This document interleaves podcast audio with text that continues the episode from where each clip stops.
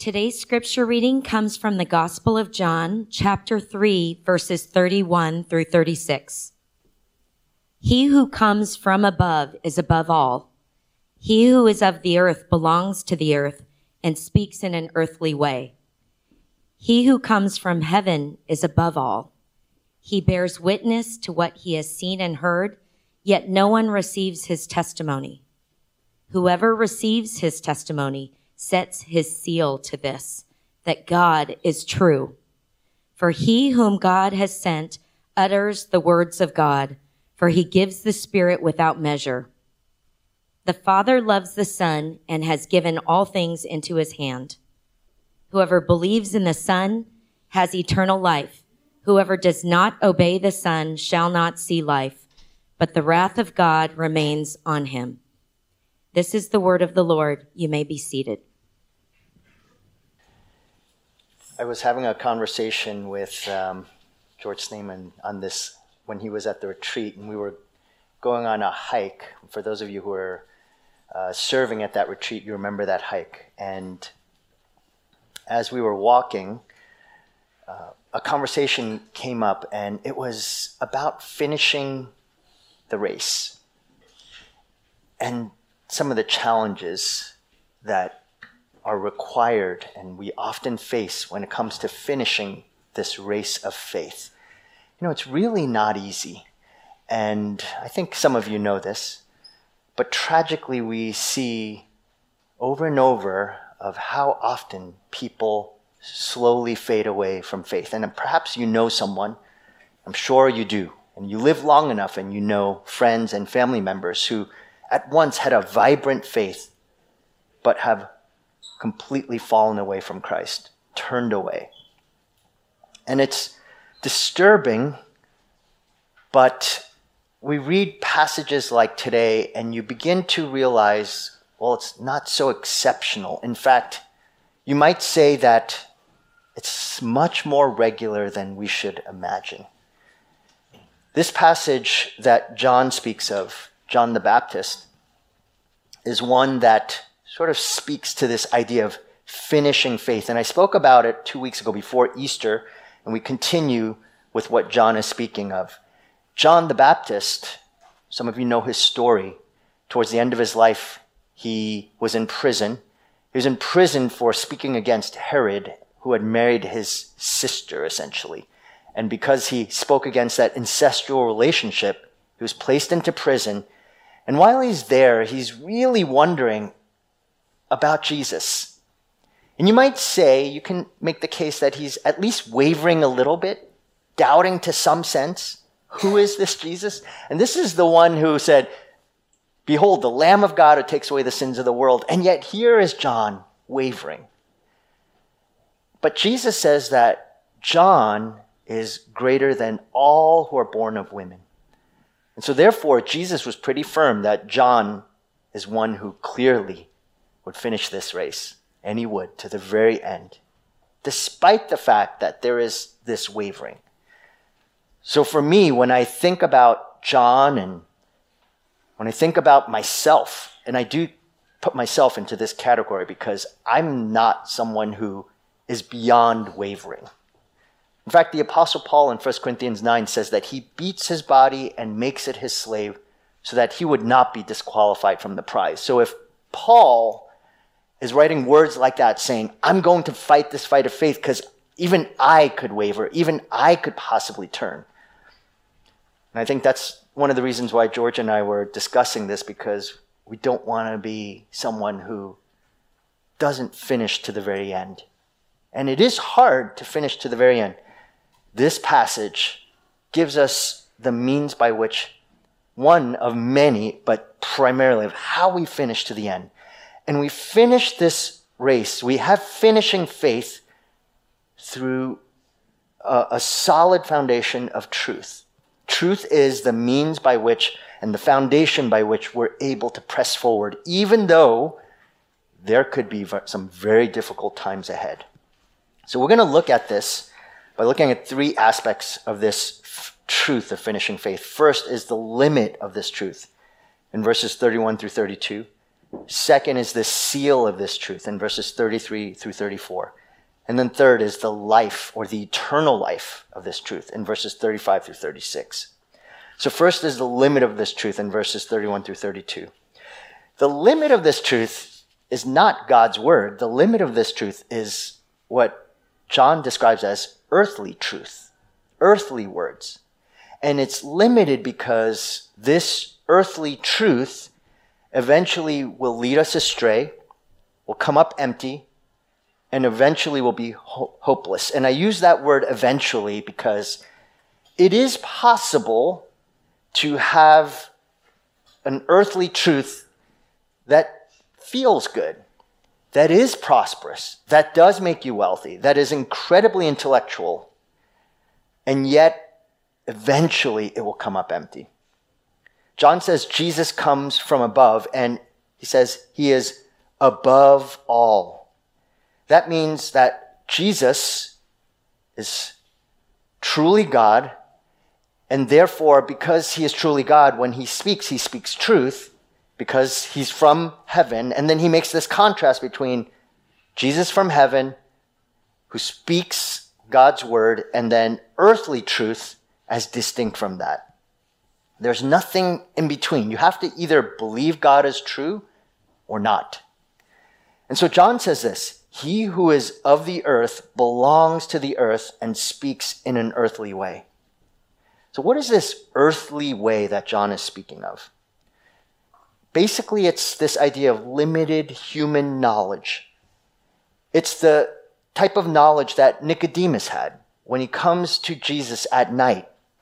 Nicodemus was a religious leader. He was a Pharisee. He knew a lot about God's word. Now, here's the thing about limited knowledge. It's not just limited earthly knowledge of things that have nothing to do with God. You can actually have limited earthly knowledge, even though it has religious words and even God's word. Nicodemus had a limited knowledge that, if you were to meet him, would sound completely spiritual and heavenly and religious and even a worshiping of God. No one could doubt that. But yet, Jesus is saying, and John the Baptist is saying, that's an earthly knowledge. It's limited in its capacity to understand. John the Baptist, even his knowledge was earthly. Because one thing we know is that John's baptism was not sufficient to actually save anyone.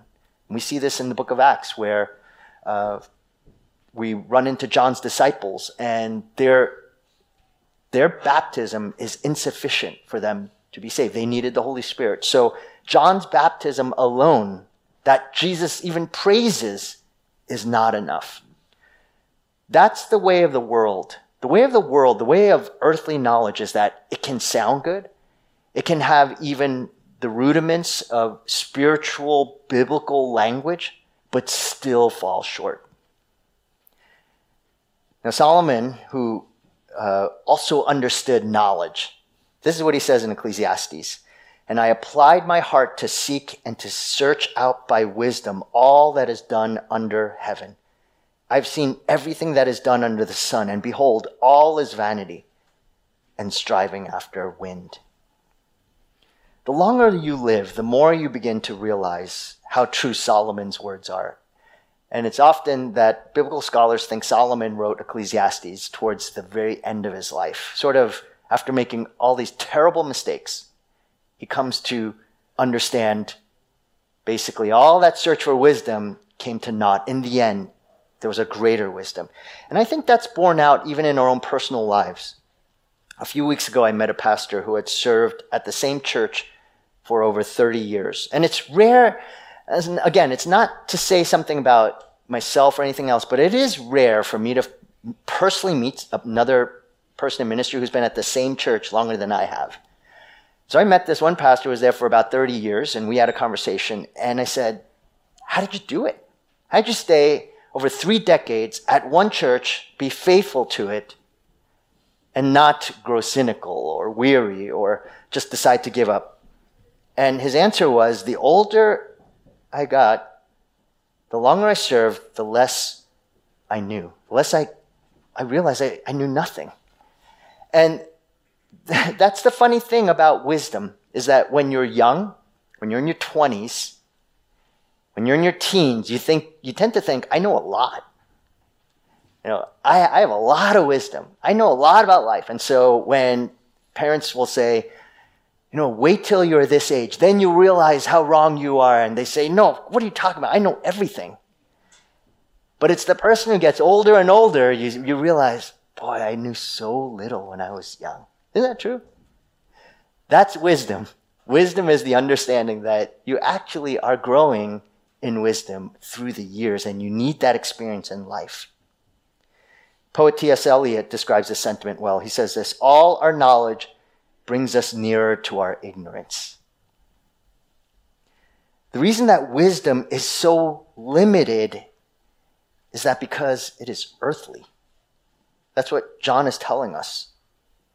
How many times have you ever thought, because I think this, if I could only have had my 22 year old body with my current brain, if I could have that together, it would have been perfect. Everything would have been good. We should never be surprised by the consequences of limited truth. You should never be shocked when you're, if you are an older adult and your child who is in their teens thinks they know everything. They know it all. That's where we were at. But that's a earthly knowledge that will not last. It will, it cannot stand the test of time. Even if it does last, it prospers only for a moment and then it's gone. I think we're seeing today in our society the foolishness of the world, the earthliness of the world more than ever. Today, we are told that men can become pregnant. I mean, think about that. 10 years ago, emojis are there with men pregnant on your phone. I mean, that's what our world is telling us today. It used to be deemed not just illogical, but you, wouldn't, you couldn't even fathom it. And here we are. We're told today if you say it is dangerous for men to be in women's restrooms, you can get banned from certain elite segments of our society, maybe from your company. This is just the full force of what John is saying when he says, One who is of the earth belongs to the earth and speaks in an earthly way. Verse 31. So that's verse 31. If you're of the earth, you speak in an earthly way, meaning that you are God, society is God. We determine what is true. And if society says men can get pregnant, that's truth. That runs absolutely contradictory to Scripture, but that should not surprise us and shock us. On one level, yes, it should. But on another level, at least from a biblical perspective, you look at verse 31 and you see this makes sense in light of what John is saying. That's just simply the course of human nature, living out world history. And it will get not better, but worse. Know, when I was in Spain, I think I shared this before, but in Spain, you are now officially allowed to marry your dog. You can, and it comes with all the implications of that. Um, in certain segments, and I was told this, pedophilia is accepted in parts of Europe. Things that you say, this could never happen, and it is happening. In Canada, you can, if you have a certain psychological or emotional condition, a teenager who has a certain level of emotional instability, which I don't know how many teenagers have complete stability emotionally, but if you have that, you can request and possibly even with health professionals saying maybe euthanasia is a, is a means by which you can overcome this. These things are happening in our world. It should not shock us if you believe what John is saying in verse 31 who is of the earth, belongs to the earth, and speaks in an earthly way. This is the natural occurrence of events logically when a world has said there is no absolute truth, there is no God, there is no God's word, it's whatever culture and society deems as truth, that is true. And so, as long as that happens, then anything can happen. And society determines what is right and wrong. Now, we get stuck on that because we think, see, that's the evil part of our society. But at least we have the church, and that's good. And it is true. The church must be the city on the hill, the light of the world. We reflect the light of Christ. But we are just as susceptible to that type of thinking, even though we might not believe that men could get pregnant. We might think of this especially in a church like ours, in suburbs like ours, where the anti God of comfort, safety, and prosperity, we worship it. You know, in the Bible, there was, in the Old Testament, there's the God of Molech. Molech was one of the neighboring gods of the Canaanites. And one of the primary ways in which Molech was worshipped was a family would take their son or their daughter and they would sacrifice, they would burn their son and daughter to the god of Molech so that that family could have prosperity. And this is where earthly wisdom is inundating even the church as we are sacrificing our children to the God of Molech, to the God of safety, security, and prosperity. And we submit our children without defense or recourse to all parts of society and the world, without equipping, without thinking, without questioning, without wrestling with all the different aspects we put them into all sorts of activities and, and athletics and all sorts of competitions. We move them away from not the church, but from Christ. Because simply bringing them on Sundays, well, that's a step. It's not enough. It's you, as parents, taking an active, engaging role in discipling your children so that they have a recourse against what is clearly an anti God world. But we do this without even processing and thinking and praying. And so, in this sense, we are no different than someone who says men can be pregnant. Because it's at, at the core an anti God world perspective of, I don't believe God is ultimate, I believe I am ultimate. I believe prosperity is ultimate. I believe safety is ultimate. Anything we place over the gospel, over the reality of a suffering Christ that we worship. And we do worship a suffering God. It, Jesus had to die for our sins. And so there is a, um, a false dichotomy that takes place when we think suddenly, I don't ever have to suffer. As long as we're in a sinful world, there is still going to be suffering and challenge and trial. I think you've experienced this. Some of you have experienced this. And if you haven't yet, you will, because death is a reality in our world. So the world's way of doing things, while it seems so prosperous and comfortable and good sometimes, it never lasts. It's exactly why Jesus says in Matthew 24 35, Heaven and earth will pass away, but my words will not pass away. That is a wonderful promise. No matter how far things veer off, one truth remains God's word. It will never pass away. Even the heavens will pass away before God's word will pass away. So we can bank and anchor ourselves on God's word. But many messengers will come in the meantime. And they will give you all sorts of messages. And it comes in all different contexts. You know, have you ever noticed religious language is used in many different ways? Some of you have experienced this in your companies.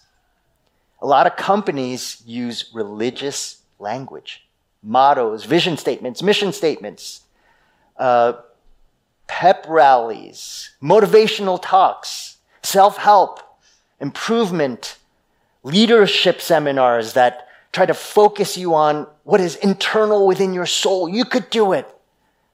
You know why they use that? Because it works.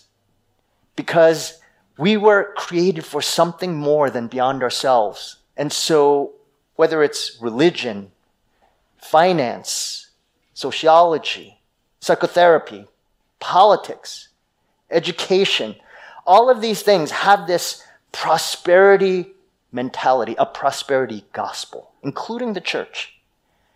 If you do these things, you will be happy, prosperous, comfortable, satisfied. But the problem with all of that is you can for a moment. In fact, you can achieve wealth, comfort, and safety, but it will not last. A pandemic can change it, an economic crisis, a really bad diagnosis from the doctor. All of that will suddenly tear down those, those hopes and dreams that you had. And from there, then you're left with the question what do I do? A lot of times we blame God. Why, God? But the why was not asked when everything was prosperous. The why was expected. It's, this is what I deserve. I worked hard. I did all this. But then suddenly, when it's all stripped away, our first instinct is to question God. Why? Why did this happen to me? When my whole life has been all about me. If we go down this road, we should never be surprised that when that time comes of when it is difficult and hard, that you'll be left questioning. Now, here's the thing is that we have the truth of God's word. And God's word, as we're told in verses 33 through 34, if we seal it ourselves with our hearts, if we say, I believe this, you will see it impacting your life in dramatic ways. And that's what John speaks of next. He says, Whoever receives his testimony sets his seal to this. So once you believe it, you set your seal. And what you set your seal is that God is true. For he whom God has sent, referring to Jesus, utters the words of God, for he gives the Spirit without measure. You know, in Jesus' day, and some cultures today, especially some Eastern and mid, uh, Eastern cultures, they still have a seal as a signature. So they would pour out hot wax on either a stamp or on a signet ring, and you'd stamp a document with, This is my signature. In other words, I promise to do this as contract, and if I don't, I will face the consequences of breaking that contract. It could be a punishment of a fine, loss of money, property. Sometimes it could be your life. So your signet ring with your seal shows your full commitment to this. And that's what John is saying is that when you receive the truth of God's word, when you believe Jesus and you say, I am a Christian, you don't just say you're a Christian, you set your seal to it. You're committed to it. That's why God's word is essential for faith. It's not something that we dust off every once in a while because someone says, take out your Bible. This is the means by which we live this life with truth and actually for our ultimate joy. But we have to believe it to be true. And the Apostle Paul goes a little further. He says this in Romans 3 4 Let God be true, though everyone were a liar. Paul's making this contrast. He's saying, if God is true, then I know definitively that any other truth is not true if it doesn't match up with God's word, which is true. And so for Paul, it's the idea of I'd rather have God's word than any other knowledge in this world. All knowledge is subsidiary and peripheral to God's word. It complements it. And if it doesn't, then they're lying. And that's how we have to think of what we hear in media what you're hearing in your classrooms from a teacher, from a professor. And just because they have a degree from Oxford and Harvard and Stanford doesn't mean that they have the truth. Let God be true and every man a liar, even those who have multiple PhDs. What Joshua says as he's about to enter into the promised land, you know, the promised land, Canaan, it's surrounded by all these different peoples, Amorites, Hittites, you know, Perizzites, and all these different people surrounding it. And they worshiped all sorts of gods.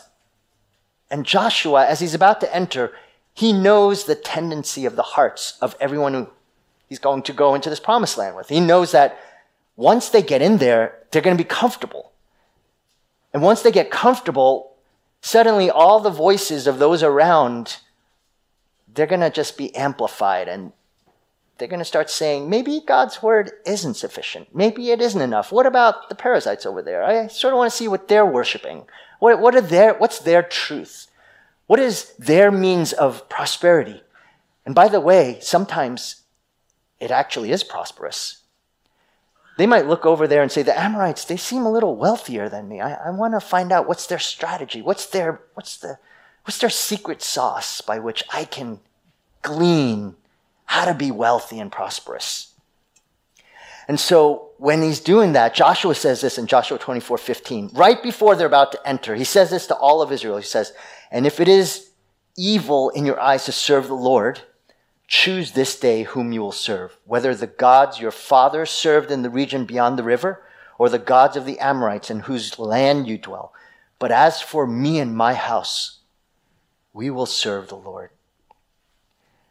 I hope some of you in this room, all of you actually, will be like Joshua, who will say, even if everyone serves and is prosperous and succeeds in all different ways, as for my house, we're going to stand on God's word. We're going to determine our lives based on his word as truth. Even if the whole world says that truth is exactly the opposite of what you say. No, we're going to go this way. We need people who are going to be Joshuas in this world. And my friends, you are already hearing and you will hear even more words, earthly words that oppose God's truth. You will be tempted to question the validity of God's word over other truths. I mean, society is already telling us that a man is a woman and a woman is a man. That's happening now. Could we have imagined this even five years ago, 10 years ago? Can you imagine what five, 10 years from today is going to look like? 20 years, 30, 40. Truth, God's word, the truth of God's word is being opposed today. And if I've been unwilling to yield to God's word as truth, then eventually I will slowly slide. And I shouldn't be surprised when I see society further slide away from God's word. Now, there are many different ways that this happens, not just when it comes to gender. And think about the idea of divorce. When a husband and wife, or man and woman, they're not husband and wife yet, they come before the officiant, go to the wedding, they say their vows.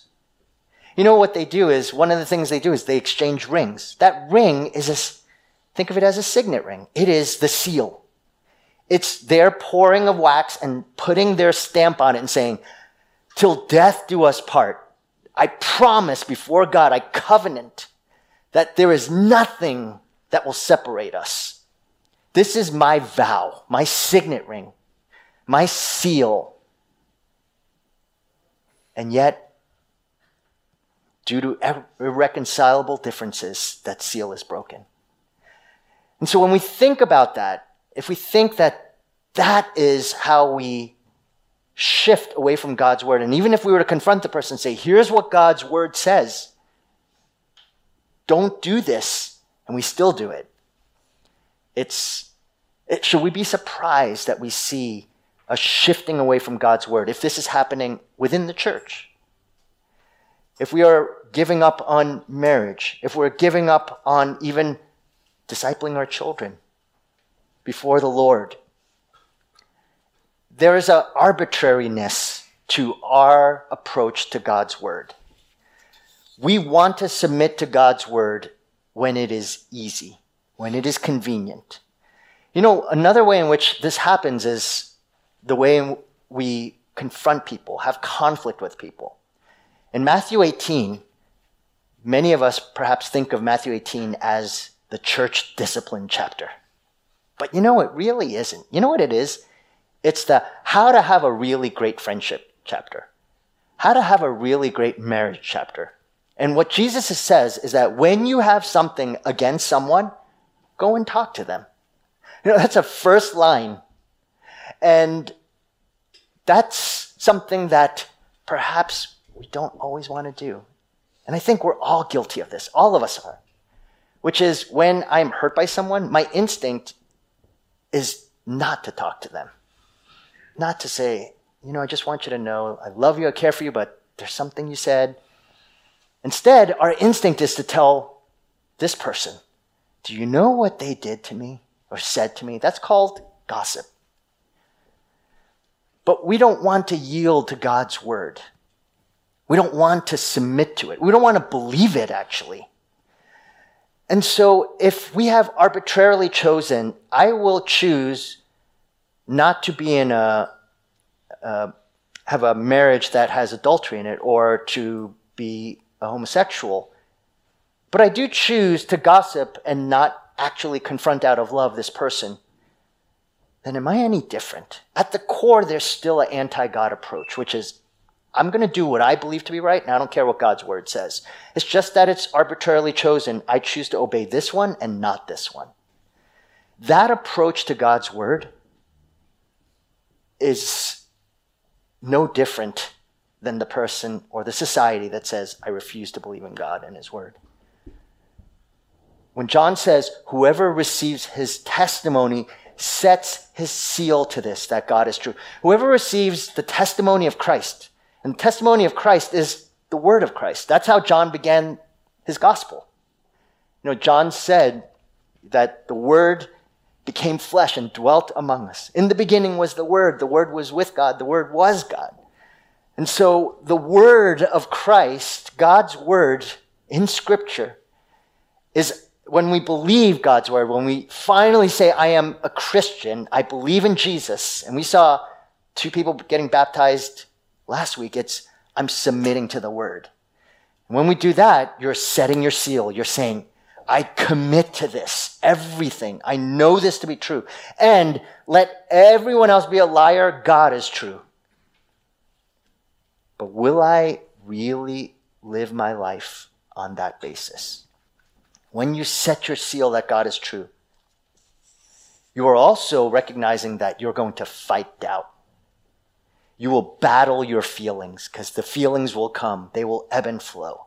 We will arbitrarily want to listen to people who present God's word to us solely when it's convenient to us. So when it sounds good and you say, yeah, yeah, I agree, I agree, until someone says, can I share with you God's word and in light of how you're living, I don't see that there's this cohesion between your life and what God's word says. It's at that point that we say, I don't want to hear it. I don't want God's word. That arbitrariness is a slow but slippery slope downward to eventual rejection of Christ. It, it's, you know, you are turning away from the Lord when God's word is no longer the means by which you evaluate your own heart. It's experience, what society is saying, what you personally are feeling to be right or wrong, not God's word. And that is a dangerous sign. That's the way in which we see all throughout Scripture in which people do not finish this race. And I can tell you time and time again where you see and you confront people and you ask people graciously even say, What about God's word? And they say, I don't believe that anymore. I've had people say that to me personally. And you see where they're at today, and it's pretty much a rejection of Christ. So when you set your seal, you're saying, I'm going to fight doubt. Doubts will come. John faced that, John the Baptist, in prison. Doubts come, but you fight it, you battle it. Circumstances ebb and flow with your life. If you have not faced trial yet, you will. If you've not heard from the doctor, you will hear from the doctor one day. If you've not had challenges in relationship, you will. But you trust the truth of God's word more than how you feel. We talked about faith and believing in, what that looks like with your mind, your heart. It is this constant push, and I'm pressing you to this end to say that believe the truth because that is going to help you when you don't feel the truth. But you have to believe it. And when you believe it and you know it, and then the feelings come, you still believe, even though you don't feel it, eventually the feelings come back and you, the two coalesce. I, I'm actually excited because we're going to go through John chapter 4 coming and where Jesus meets the woman at the well. And it's, what a, that's, it's literally the perfect example of this idea of this woman at the Samaritan woman at the well. And Jesus confronts her on the idea if you worship in spirit and truth, they, the two come together. Like there's the heart and mind. It's, it's the perfect place where you see all of it coming together. You believe with everything, but it starts with the doctrine, with the truth. You know it to be true. And because of that, you will not listen to college professors. If you go to a school, and I'm speaking especially to those of you who are preparing to go to college, and I have college age. Um, I have a, one of my daughters is an English major, and at a pretty liberal school. She took a class on Othello, and the whole. She said it was a miserable class because it was Othello. It was all about just a completely anti-God approach. But I'm thankful through the many years of hearing about Christ, she's, she was able to process that and realize that's a bunch of lies. This is about Othello, you know, Shakespeare. And somehow it got converted to, you know, transgenderism. Literally, that's what Othello was. It's about the transgender agenda. And you think, how does that happen? because there's a shifting. It just makes sense. So, when you set your seal with the truth of God's word, you have just decided to say, despite all the voices and emotions, you will believe Christ and his word. You refuse to yield. You've sealed it. And what brings this most to bear is it is rooted on a historical fact.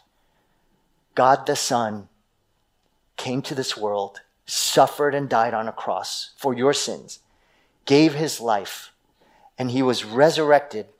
And so it's one of the reasons why you have to be in a context, especially for those of you who are going to move on to another church eventually, go to a, a school where you're going to hear different types of preaching, go to a place where you're going to hear Christ. You're going to hear Jesus. That matters a lot for your soul to finish this race. And the Holy Spirit points us to that end over and over again. It is the cross of Christ. If we don't have that, we're, as Paul says in 1 Corinthians 15, to be the most pitied of all people. But if we have Christ, we need not be afraid. Let's just go to this last part. The, the life of truth, the eternal life of truth, verses 35 through 36. The Father loves the Son and has given all things into his hand. Whoever he, whoever believes in the Son has eternal life. Whoever does not obey the Son shall not see life, but the wrath of God remains on him. I could say a lot about these two verses. I'm not going to be able to just for time's sake, so I'm going to focus on one thing. Uh, it's this idea the Father loves the Son and has given all things into his hand. Whoever believes in the Son, and here it is, has eternal life. Now, you would think John would have said, whoever believes in the Son will have eternal life, because eternal life should be future. John very intentionally uses a present tense, present tense continuation, meaning that it's supposed to be you experience eternal life today. When you are in Christ today, you have eternal life now. And the impact of this eternal life is meant to infiltrate your soul right now. And let me say that this is one of the primary ways we have finishing faith is to know the truth of God's word that impacts us daily, moment by moment, because it points us to the future of what we will have and what is there today. It's essentially what Ecclesiastes says he has set eternity in our hearts. And the way that we see little glimpses of this is wonderment and awe over the many things we experience in this world. There's a reason why we love sunrises and sunsets and the golden hour when everything just sparkles and suddenly you're in wonder and awe. There's a reason why so many people are hiking to see the super blooms in California. So when you see that gigantic, beautiful, huge flower field of lilies and irises and all these things, and suddenly you think, wow. Or why some of you, crazy as you are, will go on thrill rides at Six Flags. I don't know why you would do that. Okay, I do know why. Because there's a desire for wonderment and awe, the, the spectacular. Why we are in awe of seeing pictures of the James Webb's telescope. Why we are in awe of beautiful works of art. Why romance matters so much.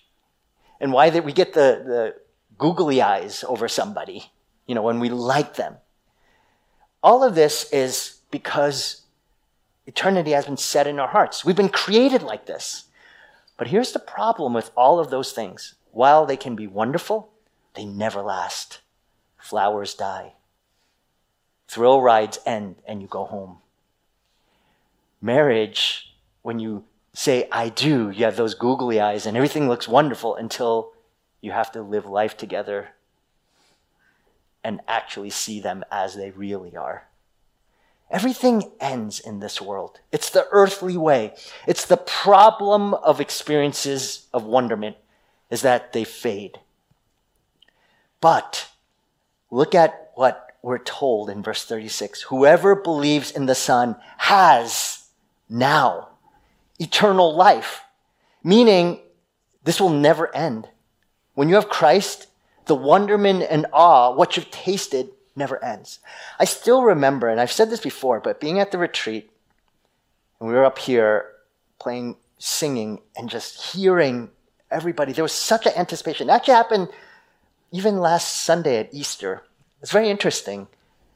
During worship, when you, if you could just hear the singing, it was so loud again. But it's not just the singing, it's the anticipation. It's like, I'm excited to worship because but then this Sunday was very different. Back to the way he always is. oh, praise. you know, it went back because it never lasts here. But I get little glimmers, and, and when, when those tastes happen, it's just wonderful. And all of those things are meant to show us there's going to come a time where it's going to be beautiful. Author Randy Alcorn tells of the time a couple came to his office and told him they wanted to be able to give more money to church and to missions. And they said, But we've always had this dream for a beautiful home in the country, and we can't seem to shake it. Is that wrong? I've actually been asked similar questions, actually. Is it so wrong to want dot, dot, dot? And this is what he writes. He says, No, it isn't. In fact, the dream of a perfect home is from God. It's just that such a dream cannot and will not be fulfilled in this life. Our dream house is coming. We don't have to build it here. In fact, we can't. Any dream house we try building here will eventually be ravaged by time and floods, earthquakes, tornadoes, carpenter ants, or freeway bypasses. You name it. Some of us are still stuck trying to build a dream house, but it will not last. I remember when we first moved into our, uh, our current home, our rented townhome, and it was relatively new. And I remember seeing the ad for it. It was, there were no houses around it. For a townhome, it was almost a single home. And there was, and when we moved, when we got in, there was this great view, this beautiful landscape. It was all green because it was February, March. And there was nothing around but just hills, just these Hills are alive with the sound of music. It was like that, just beautiful. And it lasted for about a year until it didn't last. And what happened is that it uh, slowly construction happened. Loud construction, miserable construction. And then from that came also just the difficulties of just seeing the just the loudness, and suddenly our our beautiful view disappeared, and it became an elementary school. Now, for all of our neighbors, that was wonderful for them because they were thinking, great, we can just send our kids to go across the street. But for us, we homeschooled our kids. It didn't matter one bit. But you know what it did give us is that on Wednesday mornings at 4:30 a.m., the garbage trucks came, always come every 4:30 to pick up the dumpsters. And so for Sue and I, it would just completely wake us up. And I don't know if you all do this, but every once in a while, we've done it maybe two times where we forget to take out our cans. And so at 4:30 a.m., we've jumped up and said, "Oh no, we've got to take out the garbage. We've got to run!" And we're literally running downstairs, and we think, "Oh no, it's the school. It's their garbage, not our garbage." And then at 7:30 a.m., every 7:30, um, almost four, especially during marching band season, they started playing. These kids, elementary school kids, they're all off pitch. It's terrible. Their sound. I'm just like, oh. There are times where it's Monday, you know, it's generally, uh, maybe I'm resting a little bit more, whatever, and I hear that and I think, okay, that's my, I can't stay in anymore. It's, and then 8 a.m., every day a loudspeaker, all right, class, gonna, it is crazy. I had one year of beauty, and then it's gone like that. One day, you know, I, I know I sound old and crotchety. I know I do. But this is the treasures of our world. It never lasts. Never. You know, God is not a Debbie Downer. He wants to give you joy. He, he is going to. He will. He has. He just wants to give you more than we're settling for. The person who believes you have to know that you have eternity set in your hearts forever. C.S. Lewis describes it this way Our Father refreshes us on the journey with some pleasant inns, but will not encourage us to mistake them for home. I'm afraid too many Christians are mistaking pleasant inns for homes. If you have eternity set in your heart, it should impact how you prioritize your life, what you invest your time and money in how you view safety and comfort and prosperity and security. It, it should dramatically impact the way that you think about the world and what you're hearing. John the Baptist's disciples were telling him, Aren't you even bothered that people are now going to Jesus to be baptized? Remember John's answer? He must increase, I must decrease. That's not a phrase of gloom and cynicism. That's a phrase of gladness and joy. He knew that if Jesus increased, that his joy would be greater because he is the Savior. And he did not come to give us misery, but to give us eternity forever joy. We just have to believe it. Jesus died and resur- was resurrected not for your misery, but for your eternal joy. I hope that truth, if you believe it, you will finish this race and you will finish well. Let's pray together. Father, we come to you perhaps,